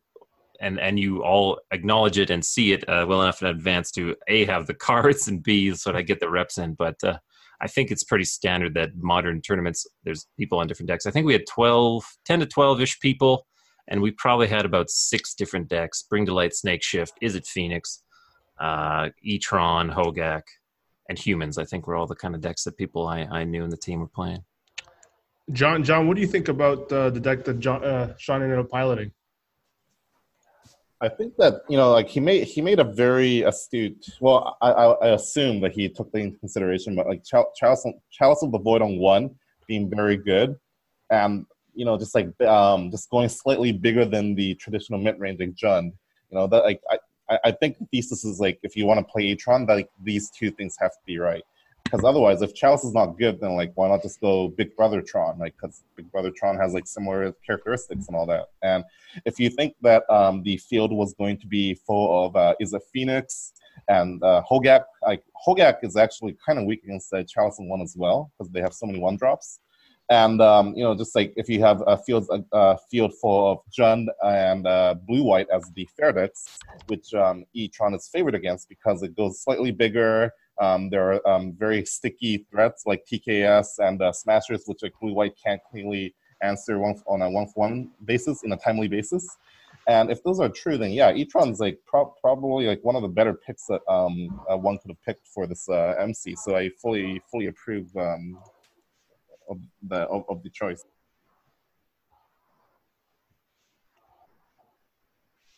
Sweet. Um, how about the the limited prep, Sean? Like, how how do you do? How did you use stats? Were you like, I don't know how Moto did it before when they published like whether player draw was better for like sealed and and and and draft and different color combos. There were a lot of stats to be to be gathered before, but I'm not sure about now. So I, I'm actually curious. Yeah, there used to be a guy that would write articles, I think, for Star City Games, where he would uh, watch a lot of replays of of limited matches. Some of the stats that they tried to suss out were sort of the speed of the format. They tried to determine at what turn games ended and things like that. I never found that as as interesting because I was always of the uh, the attitude of trying to stay open in draft and try to draft quote unquote the hard way, a la, a la Ben Stark. So I was never all about like, oh, uh, I need to force this strategy because it's got the highest win rate in, in limited matches. So stats didn't really play into limited, and I finally kind of got off my ass when it came to limited and actually played matches and made and drafted decks. In my three previous pro tours, I had not. I I can clearly say I did not draft nearly enough. Part of that is also the fact that uh, pro tours in the past you didn't get access to the set on Magic Online nearly as quick as long as you had it for this set. Like we had Modern Horizons for like two and a half months almost leading up to this Mythic Championship. I people were getting bored of the format. it was hard toward the toward the Mythic Championship. It was actually hard to fire some queues. It would take about forty five minutes to assemble a draft. But uh, what that did allow is me to get in an adequate number of drafts for once, uh, leading up to the Mythic Championship. I got 50, 50 Modern Horizons drafts under my belt, uh, leading into the Mythic Championship. Whereas some of the pro tours I had in the past, where again I did not do very well in draft, I only had like dozens at the, at the time. What were some some of the lessons that you drew away from? It's just so funny that you try to take the lazy path for everything, trying to win, be the world champion, minimal work. But um, what what what discoveries did you make? It wasn't. It's not so much minimal work, so much as trying to be as efficient as possible with my time. fair, I'm a very fair. busy person, KYT. I have I have streams to make. Um, but some of the things I came away with were well, leading up to it, and the, the the process I've been going through with every draft format now is sort of do my own individual uh, evaluation of every card in the set, and then sort of compare and contrast that to the other resources that come out afterward, like things like limited resources or Lords of Limited, people like that. So, sort of instead of relying on their impressions, I make my own impressions, then compare contrast. and also things like Frank Karsten's um, sort of notional pick order articles that he comes out with. Um, I identified what the what I thought the ten like draft archetypes would be among the various colors, usually relying on the signpost uncommons to sort of guide me. Um, I tried to imagine what um, a, a, typical like textbook example of each of those archetypes would be by giving myself building little limited decks and giving myself the uh, opportunity to to to like fake out draft like three uncommons and ten commons and stuff. So I did that kind of uh, preparation before I could even actually draft the cards, and then I just started drafting a whole lot of it. I found that I had preferences for red a little bit. I really love myself a Magmatic Sinkhole, but at the same time, I always tried to stay open as I possibly could. Enough that I never forced a deck, and, it, and actually, I was in Barcelona before I ever really successfully drafted ninjas in Magic Gathering Online because people were forcing that deck like crazy, and I even took. I, I even decided, well, I, I, need to. I need to play this deck. I need to see how good like Smoke Shroud is and how highly I need to take it. So I even decided myself to force ninjas one draft just to like experience ninjas, and I hated the entire experience. I hated forcing a deck. I was passing like the nut snow deck to my left, and I wanted I wanted to like I wanted to quit the draft midway through it. I ended up 3 with like the worst world's ugliest blue blue red deck, but uh, yeah, uh, it, it, was all about trying to do like some Anders Lee style uh, intentional practice to uh, to really efficiently use my time and and and experience all the archetypes leading into the draft because I've I've gone into Pro Tour drafts before where I've dra- I'm drafting an archetype for the first time ever, including once where I had to play BBD in the subsequent rounds and uh, lost horribly. So I really wanted to experience all the draft archetypes so that I didn't go into the test trying to learn things at the at the same time. um, I, I, don't think the format matters anymore. If I'm it, okay, it doesn't okay. Got, got oh no no no no no no. Um, G- GP Vegas, which oh, is right. happening on the third week of August paradoxically is Modern Horizons limited, but the Sunday PTQ is limited, but M20. Okay. Why? I, I don't know. Lose four times day one to Hogak of the modern Grand Prix. You can move on to Modern Horizons Limited. I think I think um, there's a lot of M20 MCQs online right next next month in August, I believe. I think I, I skimmed uh, the schedule a bit um, and saw that. So, so any word of advice? Oh, Pauper, go ahead, Andy. You too as well. Okay, Pop, Pauper might be a good way to uh, to get there to join my man Andy. It was the. It's actually going to be the very first Pauper MCQ ever. Um, they said that in the Magic Online uh, notes release. So, um, for the fans of Pauper out there, this this is like factually going to be the very first one. It's kind of exciting actually. And there's going to be a Legacy PTQ in September as well. So actually Magic Online is kind of exciting in terms of like breaking new grounds. People are going to be loading up their Mana Traders account. Um, Sean, any takeaways for, for people going to Vegas to play uh, some some Modern Horizons Limited? Any like quick quick uh, things that might not be obvious? Um, if your opponent Spring Bloom Druids for two planes, you're in terrible, terrible danger because that means they've either got a Serra in their deck or they're going to Winds of Abandon you overloaded and uh, Plague Wind your entire board that was the experience that I had when I went to the uh, Magic Fest in uh, Seattle. After I qualified for the Mythic uh, Championship Barcelona, I decided let's pull out the wallet, uh, hammer some checks, and uh, pay for a flight to Seattle so I could practice uh, Mythic Championship. And I so I got to experience Modern Horizon Sealed. It is a fun format, but there is some pretty balmy cards like like Yawgmoth, like Winds of Abandon, and like Serra. And so I don't know. My st- strategy with all sealed formats is generally uh, play as many rares as you possibly can. Try and make the mana work, and uh, make sure you have the ability to go to go sort of into the late game. You have to have both late game power, and it's also a fairly aggressive format, generally speaking. So you you can't just uh, forego doing anything on turns two and three at the same time. Hmm. Oh, hold on, hold on a second, Sean. Andy, take over. Well, Elliot, what are you going to play in the standard PTQ this weekend? uh, probably Bant Ramp again. I'm waiting to catch Andre Strosky live so I can catch some of him playing it. He's been crushing on Arena with it, placing in the. I think he said he's firmly in the top 10 before the season ended just recently. So uh, he says that it's crushing the Scapeshift deck, which was absolutely terrifying for me I could not beat that deck before, uh, but Deputy Retention seems to fix that. So But I have Bant the ramp. I have the tech, Elliot. I have the tech. to beat tech. Bant Ramp, Yeah. It's the Alright. root snare, baby. Root snare. well, will. I can't play it anymore. You've really blown it. Cut it. Cut it. Cut the show. Okay, I'm back. I'm back. What happened?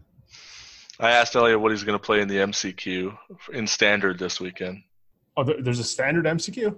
On uh, Moto, yeah. On Sunday, yeah. All right, I man, if Tangrams, Tangrams, tell me what to play.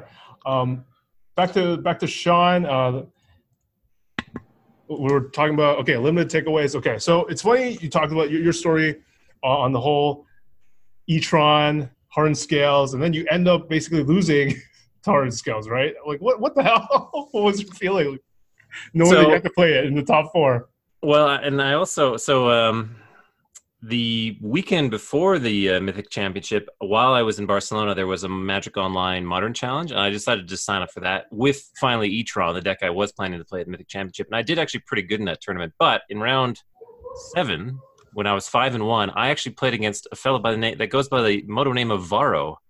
Uh, aka my opponent in the semifinals the Bloody Mythic Championship, who was also playing Hardened Scales at that time, and uh, and I lost that match up just like I lost the semifinals. That is a terrible matchup. It's well, not terrible, but it's not a good matchup. Harden, your your Chalice Voids are medium. Uh, you have no real ability to sweep a very wide board from them, and as Varro himself said, uh, sometimes your Karn isn't good enough uh, on turn four because they've already got a, a wide enough board or a flying enough board to actually assault it, and before it can actually stick around for very long. So, uh, wasn't really expecting a lot of hardened scales in the tournament. And I think Varro, I think he was one of like five pilots in the entire field, and boy oh boy, his must he be lucky because. Leyline on the Void is a terrible, is also pretty good against hardened scales. Not to mention the fact that it was the most played card in the entire field, and so, uh, but uh, he he made it happen somehow. I mean, that, to my my chagrin, at least. I think this is such a crazy story, and, and, and John has the same reaction as me. Like you, you talked about how you moved to e-tron, you you play, you moved to hard scales, then you play this guy online, and you you face him again in real life. What the hell is going on?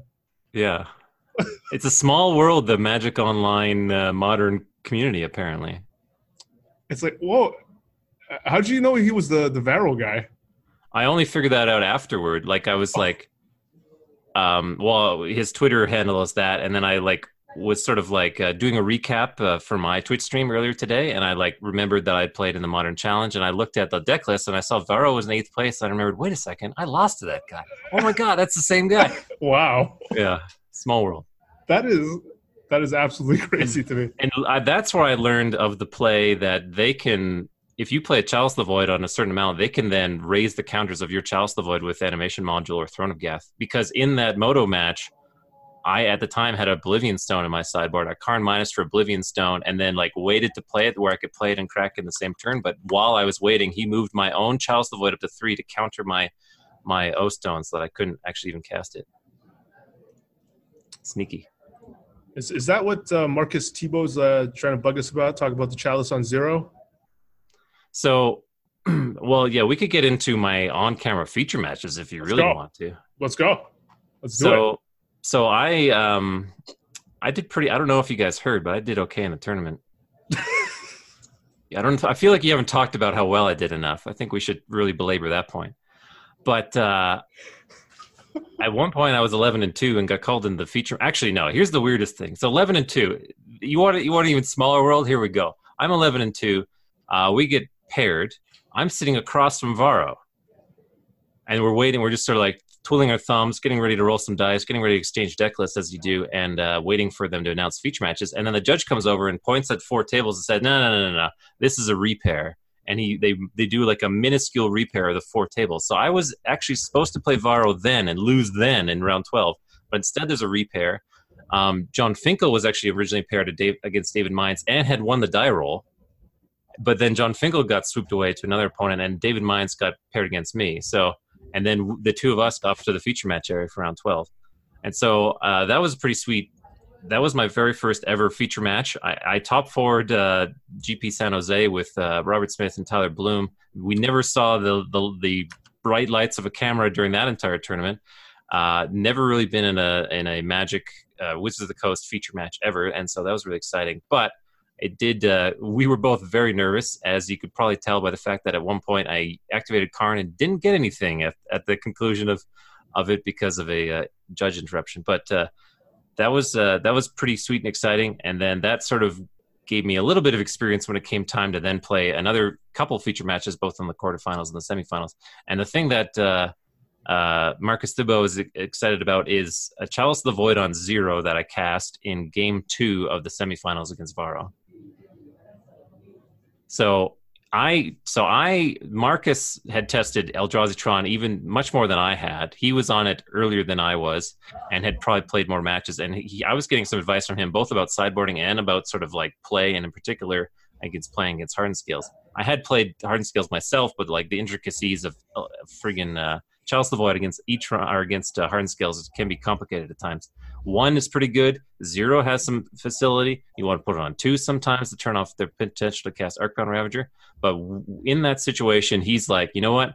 Chalice on zero is probably your best bet because that turns off their their explosive draws with Mox Opal and like uh, and sometimes they could go metallic mimic into a bunch of zero mana cards and go off. And so I went for I, I followed the, his advice, went for a chalice on zero, and also because I was going planning to mind stone on turn two, so that would that would either delay my mind stone or delay a chalice on one for even longer. As it turns out, I got massively punished because he had an entire draw of one drops. Later on, another semifinals game, I instead went, was patient and went for a chalice on one, and instead in that game he he spewed a bunch of zero drops on me. That's just life when you're playing with Chalice the Void, baby. Sometimes sometimes you go for the ones and they got the zeros. Sometimes you go for the zeros and they got the ones.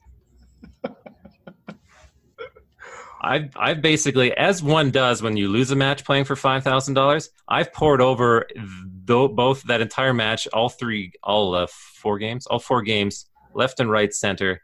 Uh, read the Twitch chat, the brilliant geniuses in Twitch chat, and all the sage advice that they had.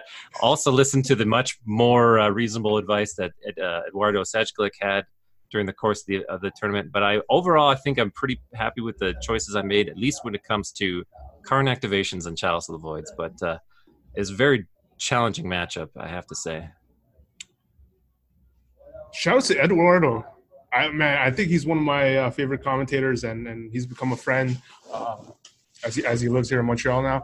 Um, awesome, awesome guy, awesome commentary, and genuinely knows what he's talking about when he when he's on. I really enjoy his commentary. My hope is that so it, it seemed like he agreed, agree with most of my lines. My hope is that that wasn't just for me to watch later and not feel too depressed about. in fact, he's like, this guy's an idiot. What is he doing? Oh, he's probably thinking that this is what's going on and this is but no if that is in fact the case he's a brilliant actor if it wasn't the case then i love the guy and, and i agree with all his lines but yeah him both him and riley knight they were the commentators of all three of the matches that I played uh, in the feature match area, and uh, I was hard. I always heartily entertained by the two of them beforehand, and I was very happy to l- watch and listen to the the feature matches afterward and, and experience their commentary.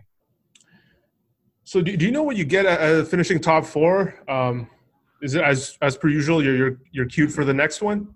So, you know, in if I had managed to do this a scant, you know, eight months earlier, I would be I would get silver, and that would qualify me for two uh, Mythic Championships, both the one in Richmond and the one subsequent to that.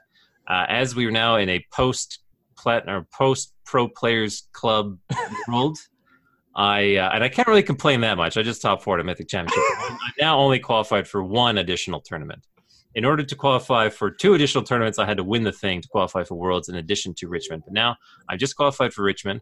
I did get 37 Mythic points which if I crack the top four of the Challenger Mythic Points ladder board, I will qualify for Worlds on that aspect. However, there's this this young upstart by the name of Luis Scott Vargas, something weird like that, and he's he's sort of at the top of the Challenger leaderboard right now when it comes to Mythic Points. So him and like uh, uh, Eli Loveman, who won London, and uh, uh, Toffel, who just won uh, Barcelona, there's some uh, challengers to to challenge in the Mythic Points leaderboard. So I need to do pretty. Uh, I need to do really well in Richmond. Also, uh, try to qualify for the the Mythic, the next Magic Arena Mythic Championship on August uh, 14th when it's the Mythic qualifier weekend. So I need to figure out what standard deck to play within the next two weeks. Wow. So did they The say? other thing I got was just fifteen thousand dollars. Yeah, no big deal. Yeah, n- no big deal. Uh, did they? Did they say like how people qualify for the for the championship uh, it- uh, for the arena one? Is it the top X uh, challengers on the leaderboard? So there's the. Uh, I just looked at myself for a second on on Twitch. I'm freaking out. Um, yeah, there's. Uh, I've got the article here. Oh, it's very complicated. It's like wizardsmagic.com slash challenger. But basically, there's four slots at Worlds dedicated to Mythic Point leaderboard. So that's that's that's the like sort of uh, the thing at the end of the horizon that I'm aiming for. And uh, so that's one piece of qualification. And then qualifying for the Magic Arena Mythic Championship, you have to do really well in one of these Mythic qualifier weekends, which is coming up here on August 14th. All right, all right. I'm, I'm like, I'm hoping to qualify for that via MTG Arena, I guess. Um, so the big burning question for people in the chat, Sean, was like, what what you're gonna play, what you would recommend people playing with upcoming MCQs um, in the next month. There's there's many in the next month. Yeah, so there's apparently there's all kinds of different formats that people can MCQ for. There's limited ones, there's pauper ones, there's standard ones, but the only thing I could potentially even have the slimmest bit of expertise on would be the modern ones. Now, obviously, it's a different format. It doesn't have open deck lists. That was a big factor into the mind deck selection. It's probably just honestly, it's sadly, brutally, it's probably just Hogak. The deck is so ridiculously powerful, um, and it's probably not possible to realistically main deck Leyline of the Voids and like really have the as big of an edge with main deck chalices as you can without uh, open deck lists. So I think it's the answer is probably Hogak, or pray that uh, or play one of the decks that could beat Hogak could also beat some of the other rest of the field, like maybe Hardened Scales deck. Um, that would probably be my advice. Be be proactive, but actually, even more so, my advice would be a deck that you're familiar with and uh, can play at a high proficiency because at the uh, at the MCQ level, uh, people make. So I made a lot of mistakes on camera. Uh, people uh, at the Mythic Championship, I made my opponents made mistakes. I made mistakes off camera. I made mistakes where I stayed from my Airbnb. I made mistakes by catching cold. There was mistakes everywhere, uh, and people make even more mistakes at the Mythic Championship qualifier. And if you can play your deck at a high level of proficiency and make fewer mistakes than your opponent, that's probably the best advice that I have possibly. So if there's a deck that you're already very familiar with, that's probably the one to go with. Uh, decks like Hogak is actually it's powerful, but it's also incredibly complicated. Uh, we saw on camera Jelger Wiegersma make a fair number of mistakes in his winning in against uh, uh, Juan. Okay, I can't. The guy that I beat in the quarterfinals. Like I don't know his entire name, but uh, it's a very complicated deck to play. There's a lot of crazy lines, a lot of sac- having to sacrifice your own Hogaks, your own Vengevines and stuff. And so, if you if you uh, don't just waltz into an MCQ and expect that, oh, I've got the Hogak deck, oh, clearly I'm going to win. There's a lot of uh, difficulty to playing that deck. So so why not why not Etron? Why not run that back if if you were not qualified? And all the live all the live MCQs are, are going to be modern. I believe. Yeah. Um. Well, I think. Well, one possible aspect is that every time a deck wins a Mythic Championship, a lot more people end up showing up with that deck. And Green Tron, or aka the deck that Toffel played to win the tournament, is a terrible matchup for uh, for me uh, for Etron. Um, there there is like some outs. Like I had a plan. Here's you want to hear my crazy plan? What I was going to go for if I had managed to beat win the Wait, were, were, were, were you like, did you think the night before, like how the bracket might play out for you to win? Like, were you scared that, were you thinking that far ahead? Uh, I I figured well not to be too um, arrogant, but I thought I thought I was a pretty hard lock to win the quarters. Okay. Because Chalice the Void on one is so devastatingly good. There's the, against uh, uh, Red Phoenix. I thought, and I was on the play in, in game one, and I knew he couldn't sideboard to get his braids for game two. Like I thought, I was I was pretty hard locked. So I was. I was paying close attention to the semifinals matchup, and I thought that's where I would lose because it was either going to be Hogak or Hardened Scales. I, I didn't really worry too much about the other side of the bracket, but once once the day was unraveling, and when it was clear that Toffel was going to make to the finals, I started to formulate what a plan would be, and I knew I was a higher seed than him, and I figured, well, I could probably assemble, I could probably get three games where I'd be on the play. And so the, the game plan would be Mulligan to Tron plus Karn, Karn for uh, liquid metal coating, and start blowing up those lands, and like hope to do that three different games where I'm on the play. and maybe that would do it. And that would be the ugliest Tron v Tron uh, winner in the in the finals, and everyone in Twitch chat would be really upset, and uh, Wizard of the Coast would have to ban Urza's Tower, and and it would be uh, it'd be great. But uh, unfortunately, I didn't make it through the semis, and we didn't uh, we didn't hit that timeline. we, did, we did not hit that timeline indeed. The most glorious timeline. Um, A- Andy, um, man, you already qualified, but hearing uh, Dom, hearing Elia, John, and Sean, what would you play?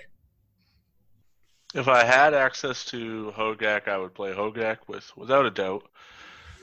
I'm not sure which version. I really like the idea of Lotleth Troll as like part of the flex. I actually like the just main decking the Assassin's trophies and uh, keeping the ley lines in the sideboard. I think that's a good plan.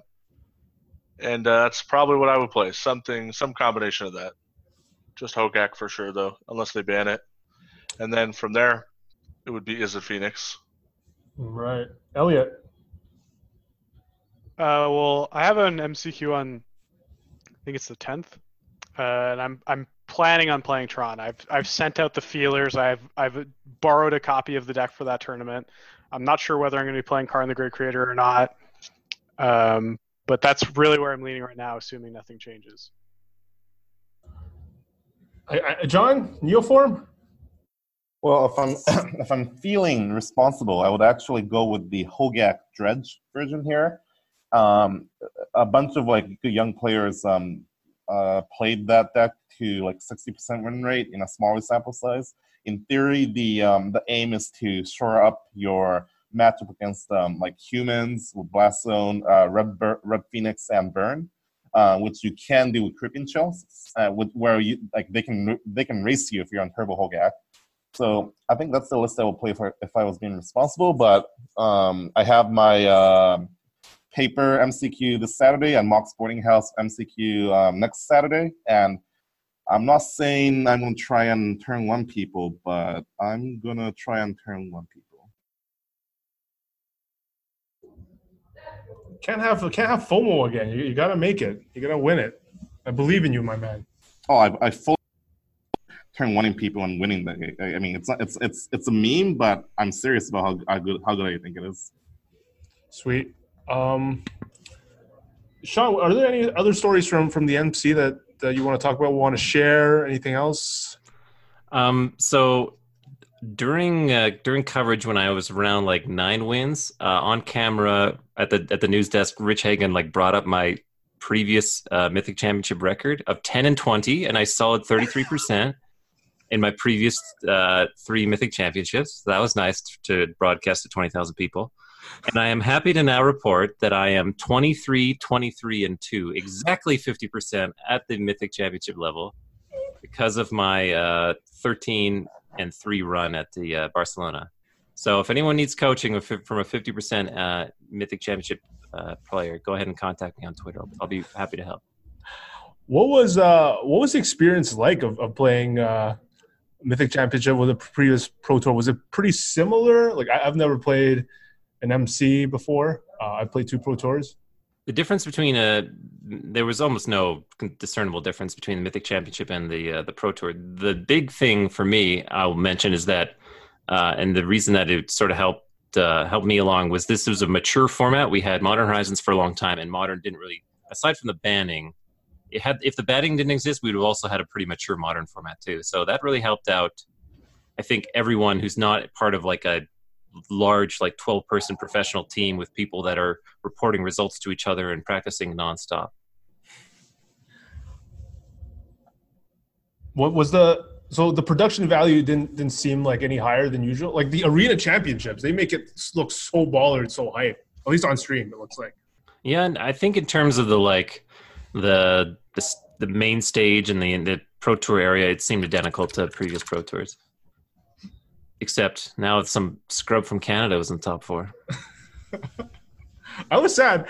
I was sad that we, we couldn't see more Canadians. We couldn't see the like. Some of them had had a decent start. I think Edgar started XO for a while, was undefeated. I think Sean Dollywall was X1 for a good part uh, of day one. Like, who, who else did well on your team? I, I think Daniel, I think Sean uh, also did well. Um, more people would have done well in our team, except I had to beat them in their draft rounds. I had to beat uh, Tobias Roos in the first draft pod, and then Max Mick, who's technically not a Canadian, but he was an honorary Canadian for our tournament in the uh, the second draft. Um, yeah, I think uh, I, I, honestly I'm so self-absorbed. I haven't even looked at the final standings yet to see where everyone else ended up. But I think uh, I think some other people did pretty well, Uh, in on day one. uh, allow me to so self-absorbed. Toby went 10-6, Marcus went 10-6, um, Max I think went 11-5, and uh, Daniel, friend of the podcast, Daniel went 11-5, I think. So the chat actually did very well. Yeah, if we were a team series team, we would be in the running for something. Oh, Sean, you're gonna be uh, you're gonna be one of my all-time favorite guests, and uh, I'm gonna have to ask you to come back. So, uh, even hey, even if you don't win, win anything, there's gonna be an invite again. I promise you that. Um, So you're saying my invite to the First Tech Podcast is not conditional on top fouring no, it, it never was. It never was. If you told me that earlier, I would have relaxed this last week and maybe taken things a little bit easier.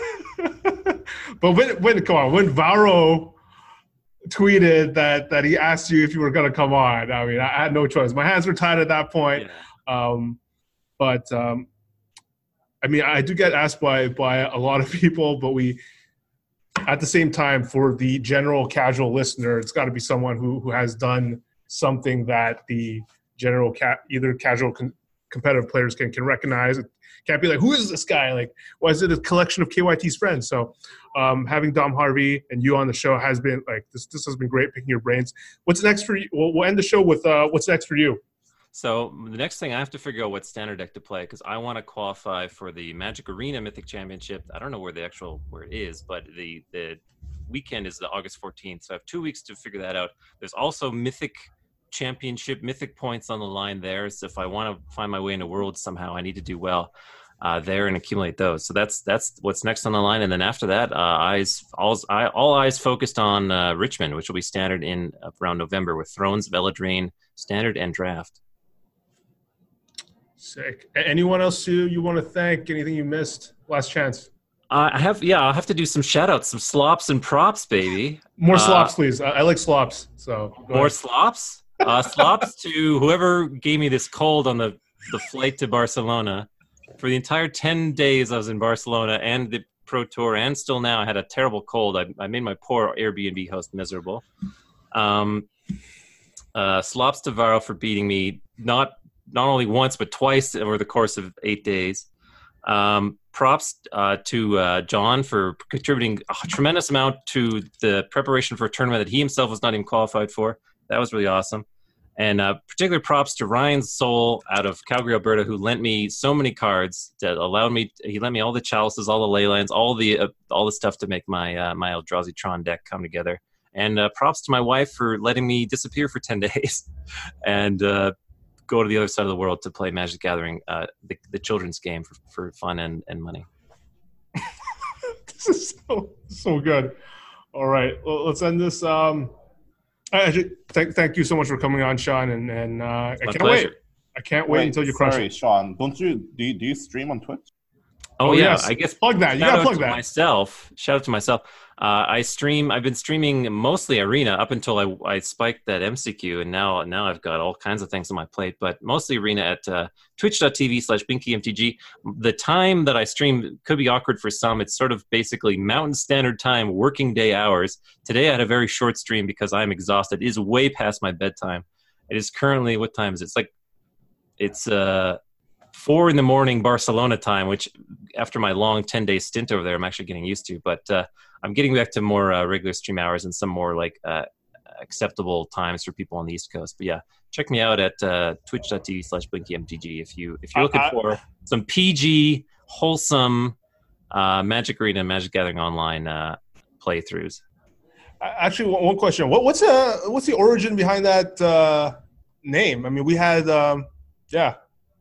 So um, there's many, many, you know, myths and legends around the Blinky MTG origin. I, I've gone as Blinky for a while on various uh, video games, partly because I don't blink enough.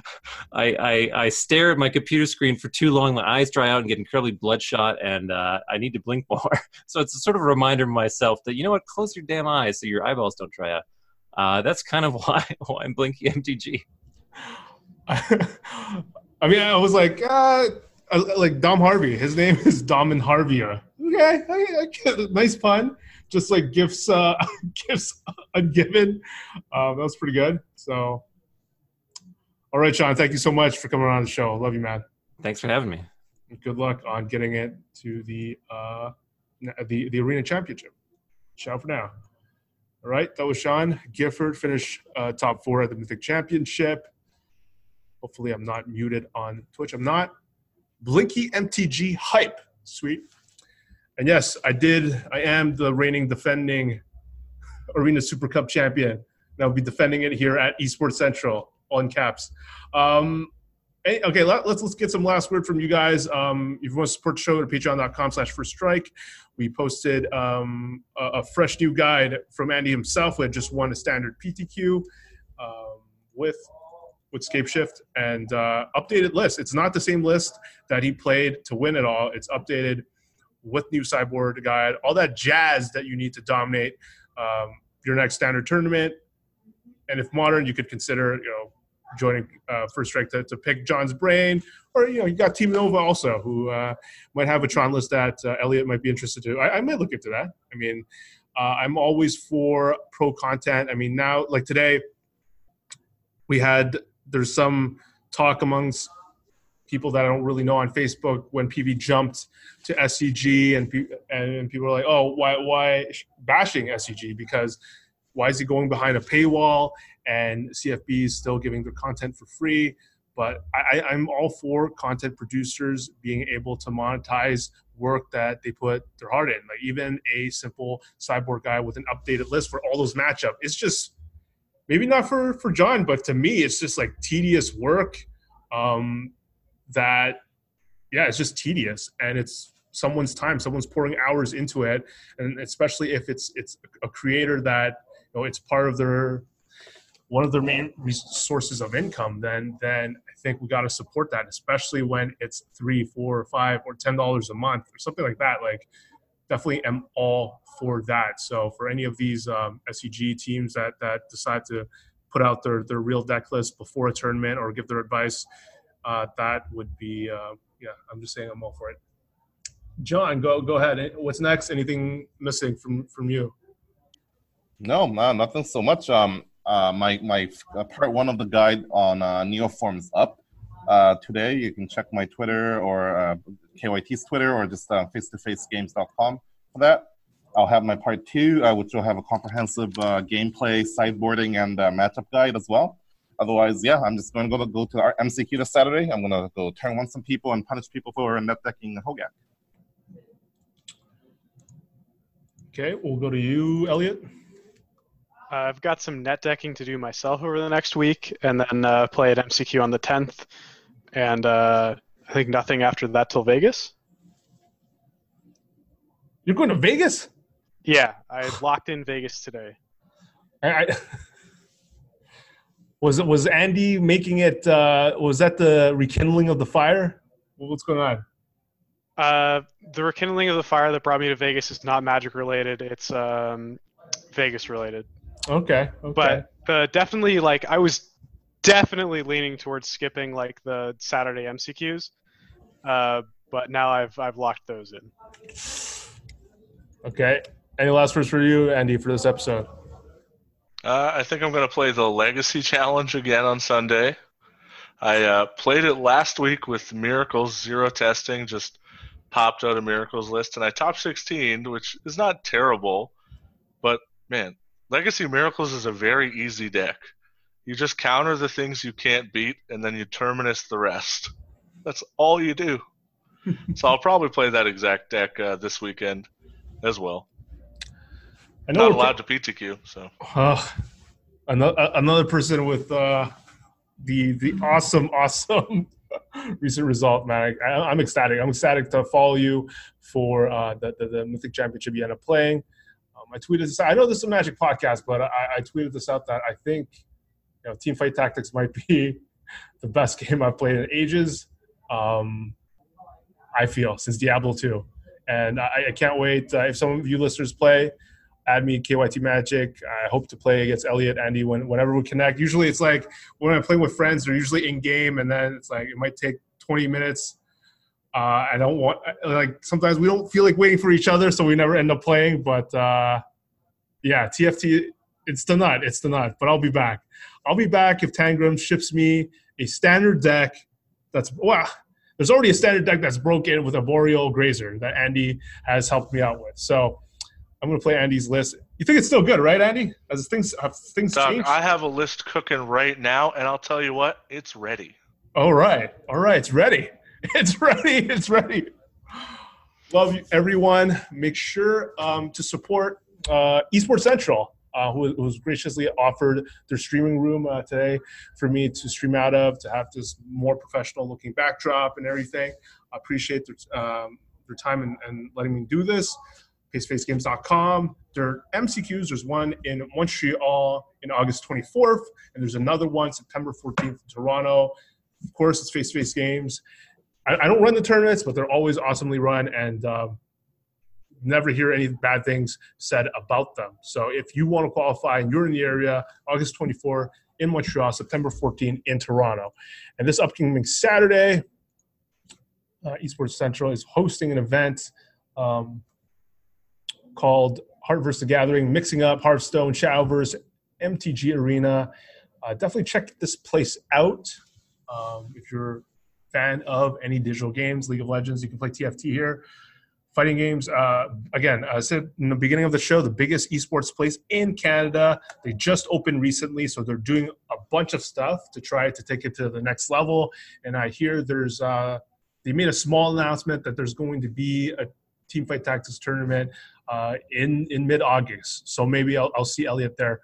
Um, I'm gonna I'm gonna finish this podcast for sure, Warren. I think that's you, Warren. Um, shout out to everyone uh, checking out checking us out, and um, yeah, like subscribe on any podcast app, and I will see you next week. Ciao, guys. Ciao, everyone.